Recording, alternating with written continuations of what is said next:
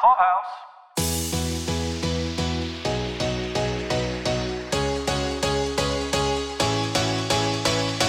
Welcome to Pod Clubhouse Press Pass, your one stop shop podcast where we take you behind the scenes with coverage of festivals, cons, and other live events. We're in the middle of our continuing coverage of season 10 of the ATX TV Festival. Tonight, we're giving you a rundown of day six from ATX. The festival, which is all virtual this year and hopefully for the last time, it runs until June 20th. That's a Sunday. And you can still buy your badges at atxfestival.com.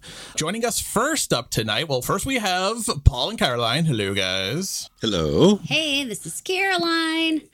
and this is Paul. Uh, but joining us up first, uh, Sheila is back again. I think making her third appearance in the old ATX roundups because she's going to give us the lowdown on the Michael J. Fox panel. Hey everyone. Hello, Sheila. Hello. So I don't know if you guys noticed, but the Michael J. Fox award he was given was called the ATX Award in Television Excellence, with the X being capitalized. It was very, very fun. I really enjoyed ATX doing that. So See, the A in award and the T in television are also capitalized. See? How Yes. It's, it's Yes. a whole thing. they're making an acrostic, I believe that is called, right? if you if you pi- pile them one on top of the other, it would spell ATX going down the side. So Whoa. Mind's blown, folks. Wow.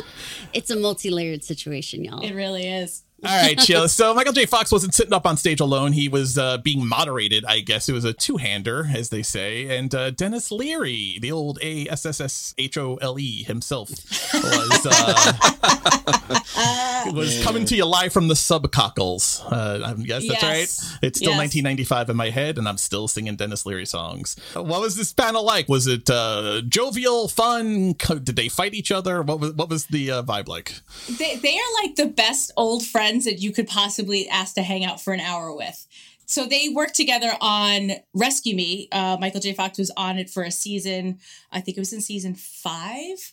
And he played uh, Dwight, who was a paraplegic, confined to a wheelchair. And I mean, they were, guys, I was actually a little uncomfortable because of the amount of Parkinson's jokes that were flying between these two. I think they're good buddies. So I, I, I, I do think that. I mean, you know, we we come from the special needs community, and we can say that definitely. Uh, you know, we make our, our own fair share of of jokes that would not be appreciated. I'm sure uh, on on a larger scale, but but amongst your own people that you're you're talking with, your best pals and stuff, you can kind of take it a little more lightly.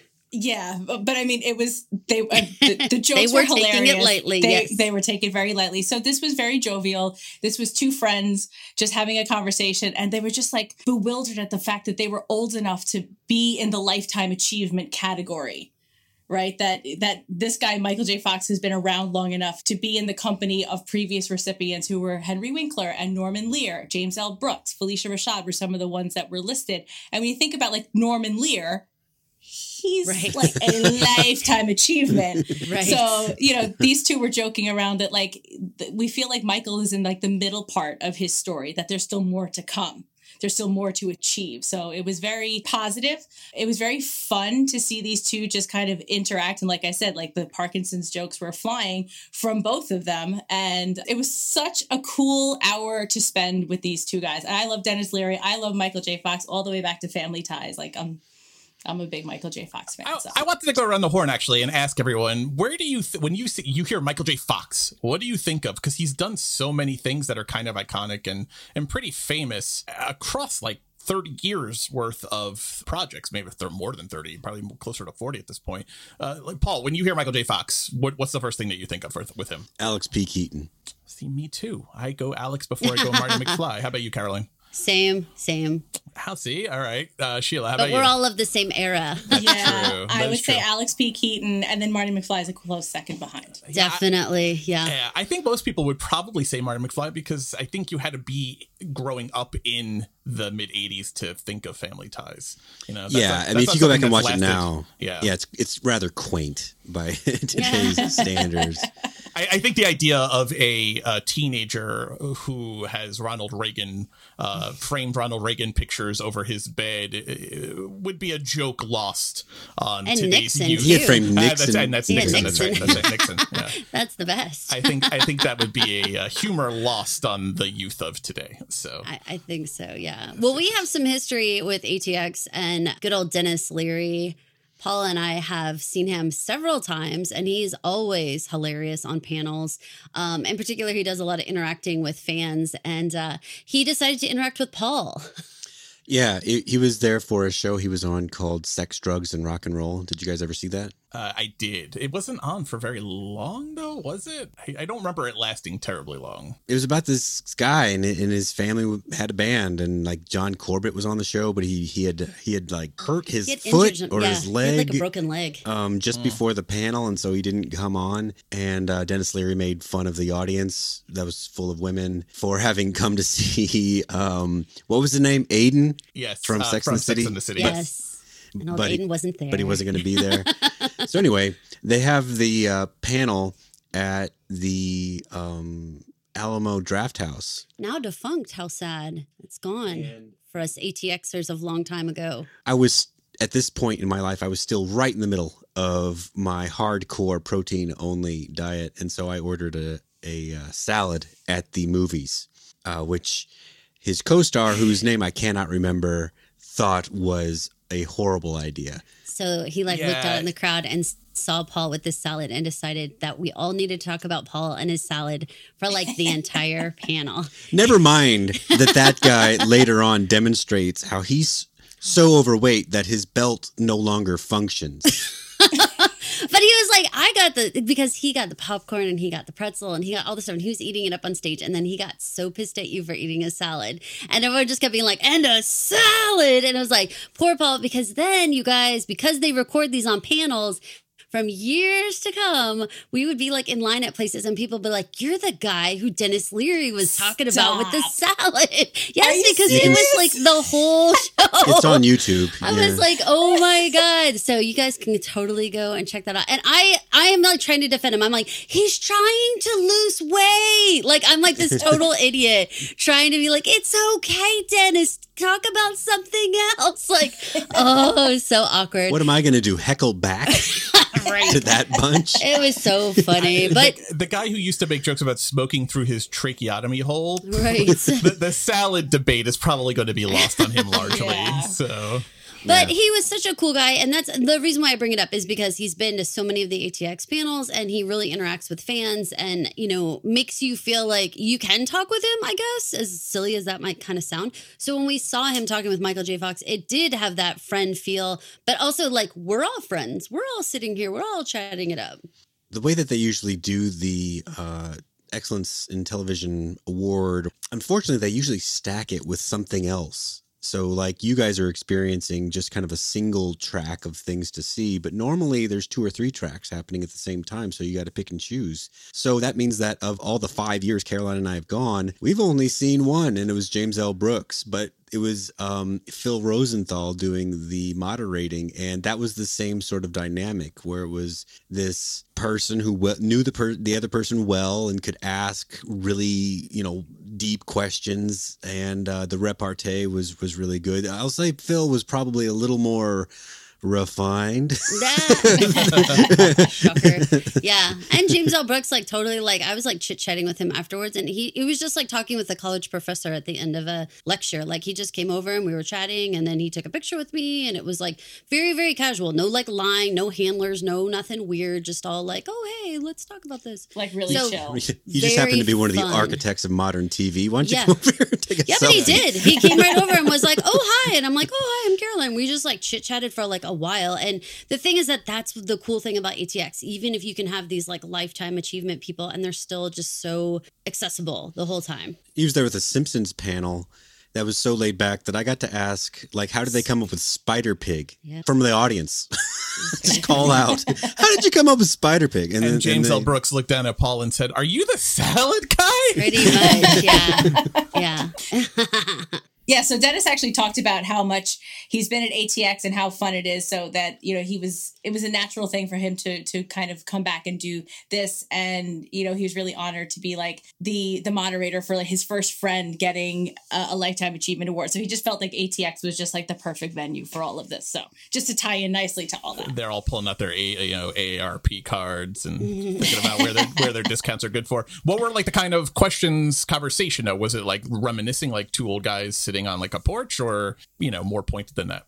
Uh, it was a little more pointed than that. Um, it was a free flowing conversation for the most part. It, so they actually recorded this. I'm going to backtrack a little. So they actually recorded this the week of May 18th because uh, they mentioned Charles Grodin. So Charles Grodin had passed away the same week that they recorded this. So around it has to be right after May 18th because that's when Charles Grodin died.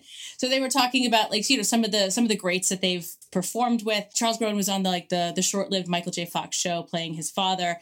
And this kind of just shows like the level of of comfortability these two have with each other. So they're doing this emotional scene where Garden um, where Grodin has this cardiac condition and they did three takes on the scene. They thought they had it, and you know he leans into Michael. and he says, "Do you think we can do one without the Parkinsons?"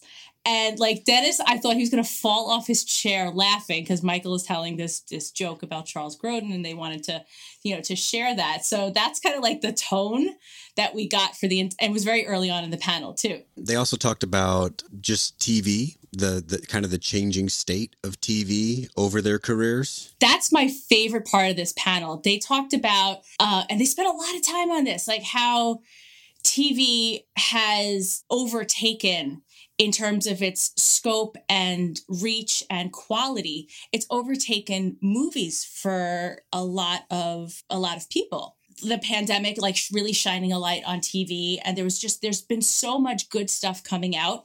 Like every week there's something coming out that is fantastic. I mean what did he say? He says every week there's another new fucking amazing TV series with fantastic writing and even better acting. And it's like you just can't keep up with everything that's coming out and how the experience of television watching in your home has gone from a box on the floor to this movie like quality where you have this large flat screen TV, you have this whole experience around it that it's almost replaced the the movie going experience for a lot of people because well, in the last year, people have been home for so much, but really just focusing on how good television has become. There's so many good stories to still tell. And they're just excited for, I mean, they talked about like, have you watched The Queen's Gambit? They're excited for the Mr. In Between that's coming back on FX. Like they were just shooting back and forth the things that they're watching, the things that they've been enjoying. They went back to All in the Family. They were like, you know, you know, we're going back to like the the television, the golden age of television. Like this is like its second renaissance. So it was fantastic fantastic to hear that. Dennis did not come with like uh, a stack of note cards. no, definitely not.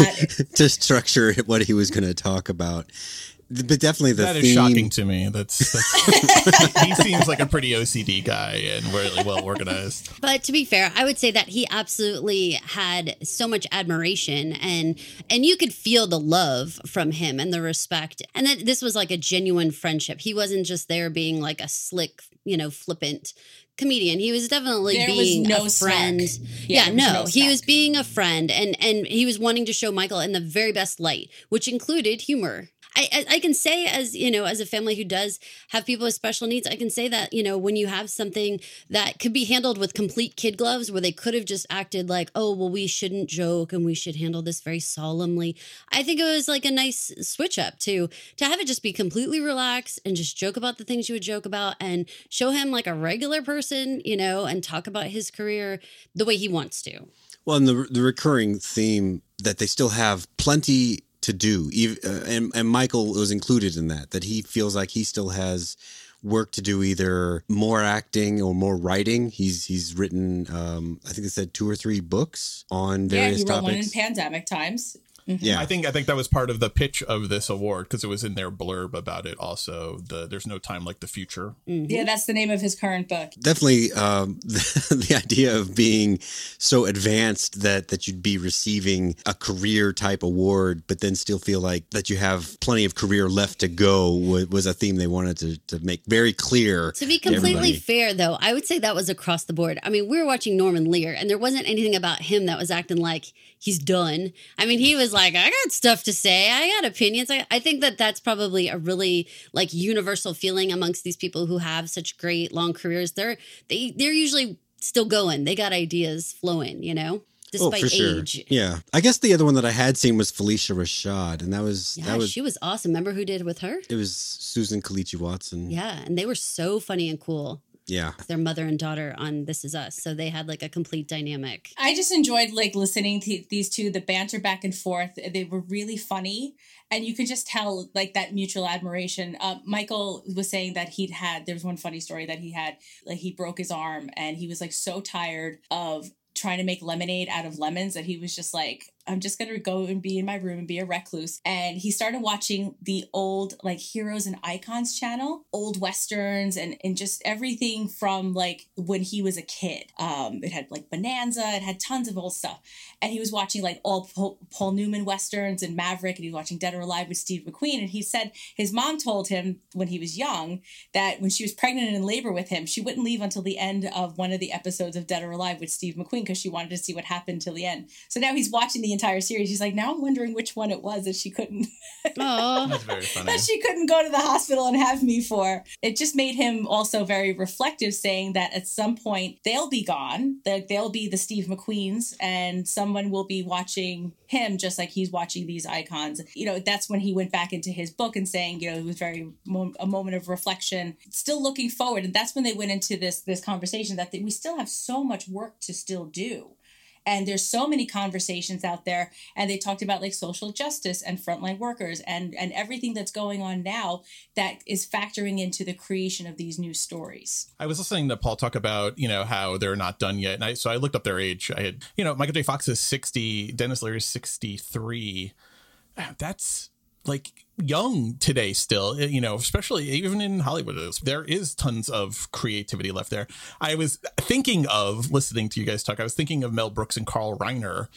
I feel like, I mean, he passed away, I think, Carl Reiner, what, last year? yeah I just a was- few months ago Oh yeah, he was like 98, but they were doing a version of like the 2000 year old man like 2 years ago. Uh, Yes, they very recent. Mel Brooks was getting like roasted. He was getting some kind of award and Carl Reiner was like a plant in the audience and like stood up and like they were doing the shtick. These guys are in like they're a thousand years, they're 2000 years old and they're still doing it. So, you know, age is kind of so relative now. that both of them they still have such young looking faces. They look boyish for they sure. do they do for and it's just they it's always hard will to, though. But it's, Or it's Michael hard J. to, Fox always will anyway. yeah but it's also like hard to reconcile that these guys are 60 and like you know that we've been watching them like i've been watching them for almost 40 years Eh, Did you learn anything that was a super surprise before we let you go? Was there anything about Michael J. Fox or Denis Leary that you learned that was like, wow, this is totally worth the price of admission? I'll tell you one for sure. Denis Leary, the fact that he wrote the character with Michael J. Fox in mind for a paraplegic on Rescue Me, knowing that he has a difficult time with movement and not moving. You know, they were kind of like, you know, kind of jabbing at each other, like, would you have to write like a role? But then at the same time, like he knew he could handle this challenge and and you know, Michael J. Fox took it on and did an amazing job. That was new information for me. That was that was very interesting. I'll tell you mine. When they were talking about like how Michael sort of got his his breaks in the business. So there's two people that uh, Michael wanted to thank. One was Matthew Broderick for turning down uh, Family Ties, and Eric Stoltz for turn for getting fired from Back to the Future. He likened himself to the guy at the at the end of the parade with the shovel. That he was just there just to, to catch all the droppings. I, I've thought about Eric Stoltz as Marty McFly so many times in my life, and it, it troubles me and keeps me awake at night. I, I I don't know what our world would be if that had come to pass. well, and they were, and they were they were trying to be so cool. They were like, "Well, Broderick had a wonderful career after that," and then it was like quiet, quiet. And they're like, "And Stoltz too." Right. Just not so much, but yeah, sure. One of those He Mandela effect like spin-off worlds. I know he went. He got an education. Eric did. He did Yeah, great for himself. Exactly, exactly. he injected Uma Thurman in Pulp Fiction. He did wonderful things. His investments have done very well over the years. right. All right, Jill. Well, uh, thanks for jumping on and talking about Michael J. Fox. We're going to let you go because I know you have other things that you need to prep for to keep watching, watching, watching. Thanks, Sheila. Bye. Bye. So, moving on through day six from ATX yesterday, after Michael J. Fox got his award in excellence, ATX actually gave Angelica Ross uh, an award for a breakthrough. Uh, I think people mostly know her from Pose. It's available on VOD through the end of the festival, so it's actually something I'm planning on catching up because I missed the Michael J. Fox one too. So, but after that, a panel that I think all three of us were excited about was Central Park. You guys, I can't watch this. I missed it, and it's been pulled off. So I need you guys to. I need to live vicariously through you, Paul and Caroline.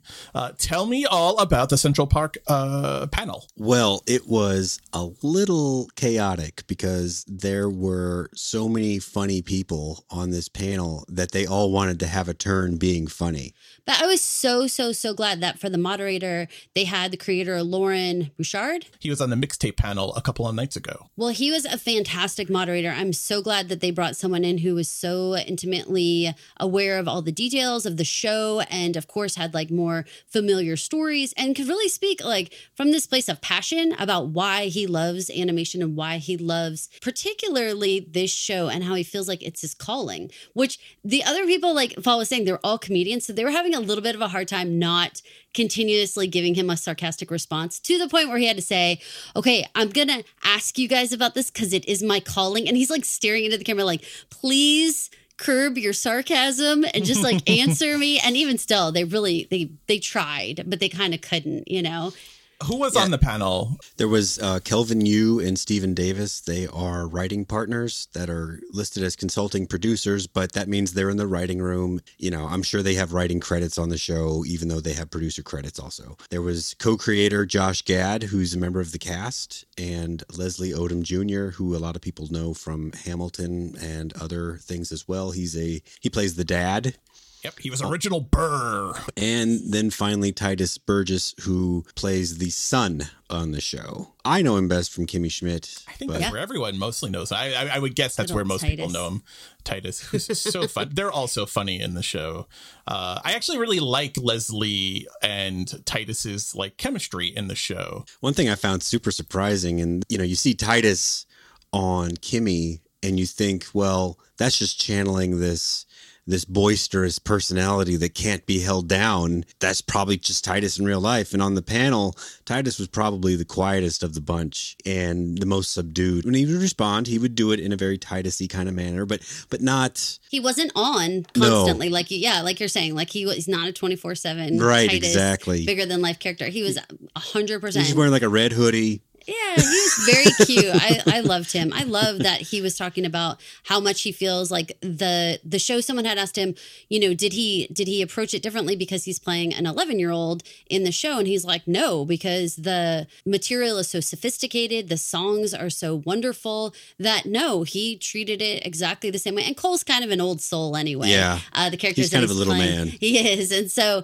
he was able to to just just do him as a little adult rather than really have to worry about bringing in some sort of little kid affect. I'm curious, not not to dish in real world. Was this mm. pre-recorded? Was or was this a live panel? Do you know? Were you able to tell? I, I ask only because there was the Ellie Kemper stuff, which blew up just about two weeks ago. They did not talk about that. Of course, they didn't talk about it, but I'm curious if maybe there was a low pro- profile being kept by him, but only because he got dragged into it uh, as as you assume he would be.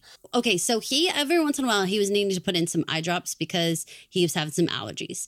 But there was a very specific moment where they started to get a little bit political and a little bit like they were going to start talking about tweets and stuff like that. And he actually turned his camera off and like he was not on the screen for a couple minutes. Now it looked like he had been fumbling around with his eye drops two seconds before that. So maybe he just turned it off to put his eye drops in and that was it because he did come right back on. But certainly, I mean, Trump's name was brought into that and stuff like like he clearly he could have gracefully avoided any type of question that could have gone that way by stepping right. out to do eye drops. so so yeah, I don't know. They didn't go there. They were all being very, you know, sensitive. You guys have both watched the the full first season and uh, mm-hmm. season 2 comes out I think in 2 weeks. The first episode drops.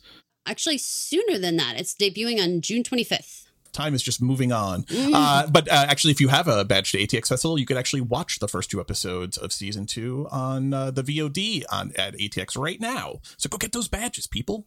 As someone who had watched the show, tell me something that each of you maybe learned that you didn't know, any good story that came out that you didn't know about beforehand. This is not a show that I had gone all in on in terms of like totally investing in finding out everything about it in order just to watch it. I knew that Josh Gad was involved and et cetera, et cetera. I knew the voice actors were very as high profile voice actors as you could ask for, essentially. And that is about it. Getting a look under the hood to find out that this was conceived as as half TV cartoon, half musical, and then they tried to filter in not just like how the Simpsons put a song on every so often or South Park has a song every so often. They wanted multiple songs every episode and they wanted them to be special every time, not just like filling the air. So is a stacked roster of people that they have creating music for the show. They even got around to people that I do know, like they might be giants and, and stuff Right, like right. that. Well, I mean, just that you look at their cast, you see Daveed Diggs, you see Leslie Odom Jr., you see Josh Gad, uh, Kristen Bell. These are people who have made a lot of money singing either in movies with Kristen Bell and Frozen or on Broadway in uh, in Hamilton. I mean, Leslie Odom Jr. and Daveed Diggs were both origin, you know, both originated roles in the original Broadway cast of Hamilton. Huge. Josh Gad, Frozen, uh, Book of Mormon. I mean, lots of street cred here for for the singing cast.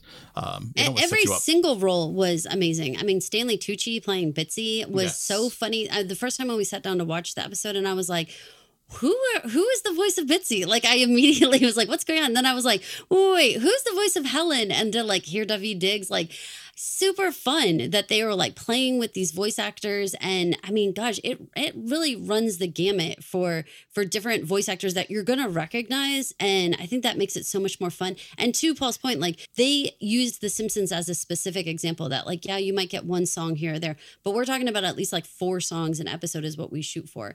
So they they really doubled down on the music part. Uh, and the soundtrack is actually available on Spotify. I know that because Tom and I have been listening to it for the last day. Uh, so, and actually, they already have a sneak preview of one of the songs from the season opener. The season two opener is actually on Spotify. I don't know why they released it. It's a total banger uh, and a great song. uh, it's a it's a Helen rap essentially, uh, which you can go uh, listen to on Spotify right now for free. that's But, uh, awesome yeah, yeah, uh, yeah. You know, it's funny. The show you have to think when they got like Kathryn Hahn too, one of the least well known of the core cast before.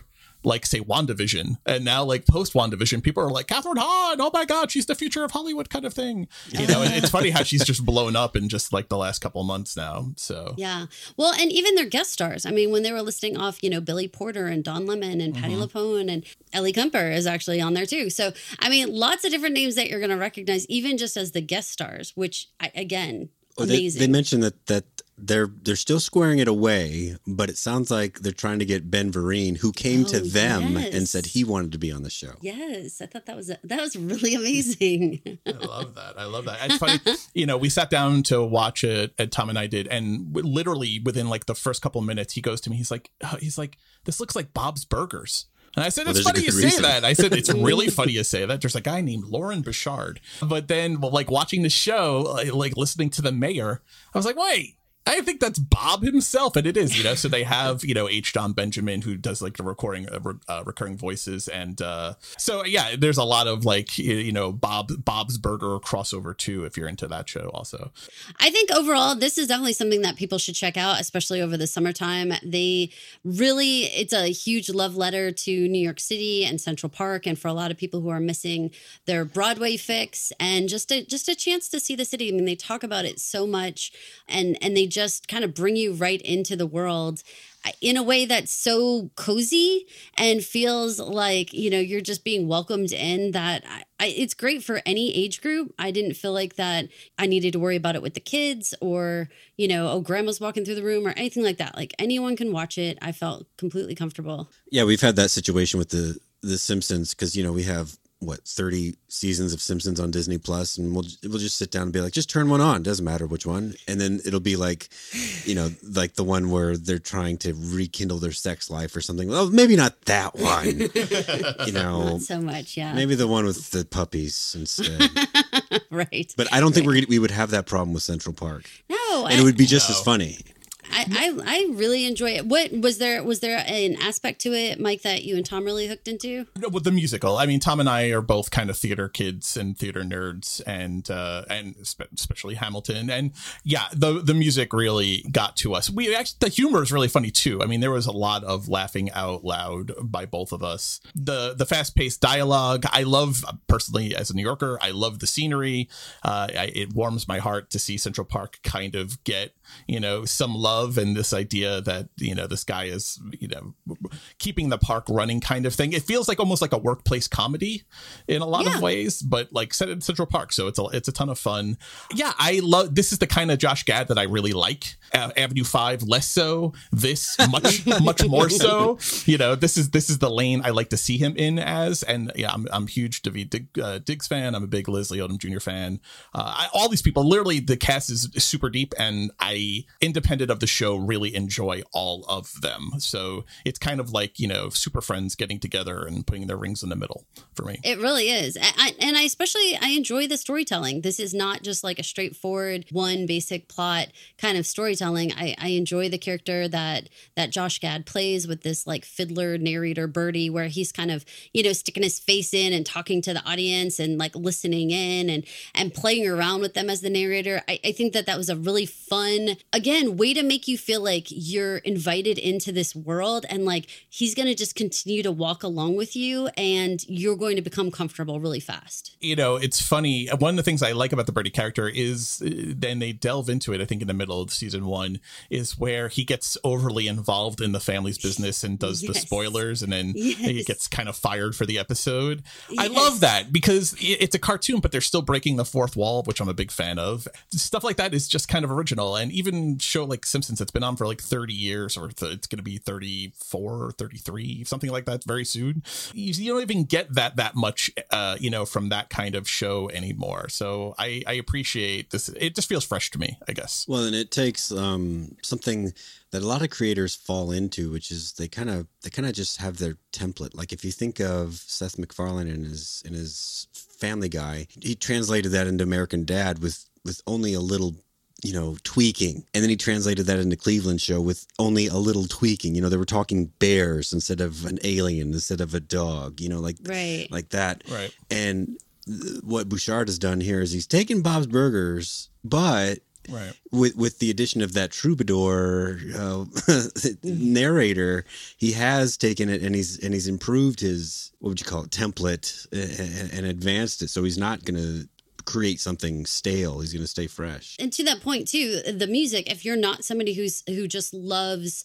you know, a, a, standard Broadway song, I like so much how they were focused on, especially in season two. They're going to have more like rap and rock and just different types of music that makes you feel like, again, anybody can sit here and listen to this because it's not like you have to be in one lane only. I will say though, if you don't have patience for people breaking out into song song you will right. find you you have to have a level of patience for that because it's not like you could just fast forward through the songs. They're narratively kind of important and they're everywhere. It's hard it's kind of like pigeon shit in the park. You can't avoid it. Four songs in a 22 minute show or whatever yeah. it is. Yeah yeah. yeah yeah, yeah, for sure. Um, yeah so you have that would be the only caveat i would say. I mean in a lot of ways i would say you know bob's burgers walked so central park can run. Asterisk as long as you don't mind or really enjoy musicals. I, I think that's the way to pitch it. Loren was like I said, he was actually on the TV mixtape panel, which is a panel about creating original songs for TV shows. And he had a lot of things to say about how frustrating he finds uh, writing certain genres of songs and uh, particularly getting kind of cornered into having to create a full album of music uh, which he didn't want to do. He just wanted to make songs that just fit the narrative, a 30 second, you know, earworm for that and be done. And everyone around him on the show was like, no, no, no, we got to make these songs longer and we got to be able to do like a full album for him. And he was like, uh, curses. So it's actually really, it, it's an interesting panel overall. And it is, uh, his commentary on it is pretty interesting. So you can listen to actually our roundup from day three on that. Or if you have an ATX badge, you can go watch that on video on demand. That one they have on on demand through the rest of the festival. My guess is it's just a technical issue right now why the other ones aren't on VOD. I don't think so. Some of them were meant to only be limited run, uh, where they were only available until like 2 a.m. or something like that. Oh, The- after- Well, that was yeah. very fast for people. I think the dividing line might have been the ones that were done live versus the ones that were pre-recorded. Don't quote me on that, but that's my okay. instinct. So the final event from day six at ATX was a marquee panel uh, for the the also the Apple TV Plus series uh, Mythic Quest. Uh, is this a show either of you guys have watched, and or did you watch the panel for it? We have sampled the show and we watched most of the panel. Uh, so this was one of them where they brought out, I think, a large part of the cast. Um, They filled up the screen. I was I wasn't sure that they could get that many face bubbles on the screen. Every time they kept actually. saying the next person's name, I, the, like it was like they were like holding for applause or something because it was like the next person would come and the next person, and no one was really reacting. You're like, oh, there's like a lot more people to come. Uh, yeah, it's a big cast. I mean, this is uh kind of the definition of an ensemble show. Let's look, uh, not including Joanna Robinson, who was the moderator. There were one, two, three, four, five, six, seven, eight, nine, nine people on the panel. So 10 total with the moderator. That's a lot of faces on a Zoom call. It Uh, is. Yeah, I, I think ATX. I, I really appreciate uh, what they've done and being able to pull this off and and and do the the virtual festival. The larger panels, though, have suffered a bit from the Zoom call. Anytime you get more than five or six people, it's become a little unruly because just not enough talking time, and there's not the natural talking over that you would get if everyone was like in a line in chairs on stage to each other, that aspect of the give and take that you could put 10 people on the stage and it kind of works still, I think it's a little bit lost on Zoom. I don't know if you guys found it unruly watching it. you you can't talk over each other or you can't have that sort of just natural oh that comment's the most interesting so i'll just shut up and, and let them finish that that doesn't really work in zoom so you got to take turns case in point would be like the way that they started this panel was apparently Joanna had distributed a quiz or something wherein Oh, yes. the various panelists were to decide what animal they were from this from this list. But the bummer part was they didn't really give any information about this quiz or like so if you were someone who wanted to watch this panel and decide whether you wanted to watch Mythic Quest, you would be coming in pretty cold and we had seen some of Mythic Quest, so we weren't like coming in cold. But when they're just going around and they're like, "I'm an otter," I'm a, And then the other cast members like, of course, Otter. but they didn't ever explain anything or what that meant. So it was almost like a giant inside joke for like the first. it was. It, well, And- and, There was an entire episode uh, devoted to this personality, what animal you were. and that's totally okay but again because of the way atx works and because it's it's the concept of yes we're visiting old shows current shows but also shows you might be interested in would have been super good to set that up a little bit more and or even provide you know some little thing in the in the write-up about like oh we're to be talking about the something so that you could follow along a little bit you know we're just talking about for those newbies who don't get a chance to you know they didn't know what yeah, they're no, talking that, about that's a super inside joke. Not and that I- fun. yeah, it it was a great episode, but right, yeah, I, I totally appreciate where you would be like, the fuck? Like, uh, and, and if you got to go are cute, around like all nine panelists to, to yeah, tell like, your and she would story, ask each one. She was like, and Ashly, and Charlotte, and Danny. Like, I mean, that was just three, Mike. Times times three more times. Like, it was just like, oh, and they'd give a little story. They wouldn't just like say otter or lion. They they would give their little. And so you're right. The the Zoom got a rough format lets it. Yeah, it has to work this certain way, or, or you can't hear anything. But then if you pick something to talk about, well, just something that's not. It's it. If as the moderator you don't give enough information to the audience about what you're talking about, uh, which normally they do give a little bit of something. They'll be like, oh, you know, for you guys new guys, like this is what we're talking about. They give a little. So that theme though of inside jokes was pretty much the panel because they were having a great time. They were having a stupendous time hearing what they were talking about and, and responding to each other. And I'm glad for that. I just didn't know mu- a lot of what they were talking about most of the time. As a viewer. And to be fair, that episode just aired on May 28th. So it only aired like two weeks ago, two and a half weeks ago, also. They've probably sat with it for a while. It's not like in the, it's not in the culture. Zeitgeist, if you will, Right, of right, like right. stuff you should know about Mythic Quest. Like it's like, oh, well, wait, if we just didn't catch up yet, Right. we had no idea what you're talking about. Yeah. Right, right, right, right. Exactly. So yeah, so I, I definitely see where it's like super. I can see what. Well, from one point of view, they're like fans just saw this episode. They're gonna think this is really funny. Everyone else is gonna be like, "What? I don't know. I don't remember this from season one. I haven't watched season two yet." You know. So the other problem with Zoom is when you have nine panelists and you go around one by one, it sucks up all of your time. You know, uh, Yeah. that mixtape panel that I was talking about before. There were six people on that panel. One que- they got three questions the entire hour that they were there because by the time you go through every single person, Yeah. you're done. They'll be like, "Yeah, "Thanks for coming. Have a good night." Which it's rough because I mean, you know, as ATX goers, we we love to see people on our shows. We love to see the cast. It's it's always interesting to have industry people involved, and it's always you know a, a cool layer of like behind the scenes. But for a lot of shows, you really want to see your favorite character. So I appreciate that they brought out so many of the cast. Oh, that's a shame though, because this has become one of my favorite shows. Uh, I'm actually a, a big, big, big fan of Mythic Quest. So explain it for a second for those people who haven't gotten a chance to watch. Why would you recommend it? Well, it appeals to me, who is, you know, a 43 year old pop culture nerd who also likes video games and appreciates, again, it's like, it's a workplace comedy, but it takes place at a video game developer. And it's a, it's every kind of personality that you could imagine. Lots of egos. There's a lot of video game in joke stuff. I mean, they even use cutscenes that are actually video game cutscenes from like real video games.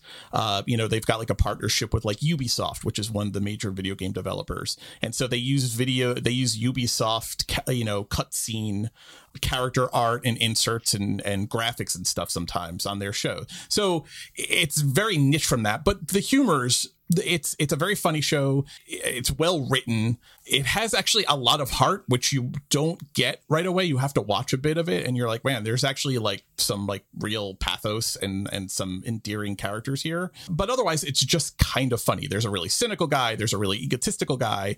There's you know a bunch of dreamers who just want to make great art. I don't know. Uh, For me, it appeals to my humor. It appeals to my love of video games. It appeals to the idea that video games are art. Video games are a big part of this. It, it, it's not just set. It's not like Dunder Mifflin where you have to be like a real big paper guy to watch that show. You know, like Right, right. you're you're really. I mean, you could probably appreciate Mythic Quest if you don't play video games you're gonna like it more if you do though because just i think some of the the narrative and just some just their storylines that they take on i think play into having an affinity or some knowledge of that kind of culture. So it's probably not for everyone but if you are in that you know venn diagram of people who like workplace comedies that are smart and well written also like video games this probably might be your favorite show. It- it's you know and again it's just it's high production quality. They manage an, a large ensemble pretty well. Everyone gets past the ball. Um, you have a good idea of who everyone is on the show uh, the exception of one or two people but you know the five main people like above the line you have a really good sense of all their characters. I don't know it makes me laugh. It literally makes i i as soon as the season two screeners came out like i digested it in less than a day i think. So i've been sitting on the you know the entirety of season two for a while now. The finale is like coming up in a week. So i'm just sitting here waiting for people to talk about it I, I think you'd probably not be surprised to find out that Rob McElhenney, who's basically the boss, of the show and in the game. In the in the show and on the show. Yeah, yeah. He is pretty much that guy that he plays from what i could tell. He was except he was more uh he was where ian is is sort of aloof and the things that he does can be funny as a result of his just i don't know the way he acts. Rob is actually a pretty pretty funny guy but not in that kind where he like cuts jokes exactly but i don't know i was amused watching him and everyone responded to him not just because he was the boss but because he was he was actually pretty funny guy Yeah, exactly. And ju- just to prove the kind of guy he is in the game, uh, his father was named Ian. He did not have a good relationship with his father, so he adopted the pronunciation Ian. And requires every much like Ian Ziering actually from 90210 and requires everyone to call him Ian in the show kind of thing. Like it's a thing. Like everyone, you'll hear the show be like, why are they calling the guy Ion? His name is Ian. You know, that's why. But that's not revealed for like episodes. It's just everyone calls this guy this, but then you kind of learn it in passing. Uh, you know, that's why he refuses. And he reveals it as like, you know, most people pronounce my name Ian kind of thing, but I say Ian, you know, like like it was a big secret. uh, anyway, yeah, that's the kind of guy he is. But, you know, season two has spent a lot of time kind of fleshing him out and humanizing him. And there's a relationship between him and uh, Charlotte Nicdao's character, who plays Poppy Lee on the show they have, I think, my favorite relationship on television. You know, and it's not romantic. I mean, there there's an undertone. There, you could definitely see where that would happen maybe one day, but it's just professional respect for each other, and neither both need the other to do their job. You know, he's like the idea guy, and she can put it into practice, and neither of them can do the other's job without each other. And so they have this kind of constant like ebb and flow where they constantly realize that they are better off working together than working apart, which the things that they don't like about each other drive them crazy, which forces them apart from each other, but then they're completely impotent to get anything done apart. And so they have to kind of come back together. So the show's done a really good job of, again, it's a, it's a comedy for sure, but they've done a good job of drawing these characters and, and making you root for them. And like, that's the heart, you know, like, especially season two really doubled down on it. They did a quarantine episode that was all Zoom it was like all Zoom. They mentioned that, yeah. It was groundbreaking, and and and and not only because you know after a year of knowing people were talking on Zoom and stuff, they told a really heart wrenching story. You know, the character Poppy, Charlotte Nicdao's character, becomes basically like anxiety ridden and like a hermit, like stops bathing, stops washing her hair, can't like stops being able to appear on Zoom camera because she's just falling apart. Through Zoom camera, like there's no like in person coverage. It's done all through Zoom camera footage or computer camera footage in a Zoom setting they tell this story. They tell her story. They tell Ian coming to like braving his own demons about going out in the middle of the pandemic. And it was weird watching it because you had to think back to April March, April, May of like 2020 when it was new and we were scared and we didn't know. I mean, some of us are still scared, you know, but like we didn't know. We didn't know what was happening or how dangerous everything was or what the world was going to look like. And the show captures that so brilliantly and so beautifully. As far as episodic television goes, it's one of the best I've ever seen, just as a narrative storytelling device they talked about how they had to do their their own makeup and things like that. They had to treat their own environments at at their places where they were doing the Zoom, their homes, I guess, and do it themselves, which is kind of new for actors to have to do that that part of it. They got the stuff that was dropped off to them, but then after that, they had to do it themselves and that's that's very cool. That's that's very resourceful and you know ingenious to try to continue to make shows. We've we've all we've all lamented the, the shows that couldn't make it through during pandemic couldn't figure out how to continue to shoot and how to continue to make you know the seasons go on. And so good on them for for being so smart and creative. It speaks to mythic quest itself which i think is such a creative show within the show if you will right? The crew the group is so creative. And because of the premise because they're video game developers if anyone was going to be able to pull off a a really technologically challenging episode, you would expect it to be this kind of show. But the fact that they did it, I mean, looking at the timeline, their last regularly scheduled episode that was like in person, like airs February 7th, 2020. The quarantine episode, this is a Zoom episode I'm talking about, comes out May 22nd, 2020. That's like they did this right at the start, right at the start of this, and telling a story that really would play out for months and months and months. Their season finale doesn't come out actually until two weeks before the season premiere.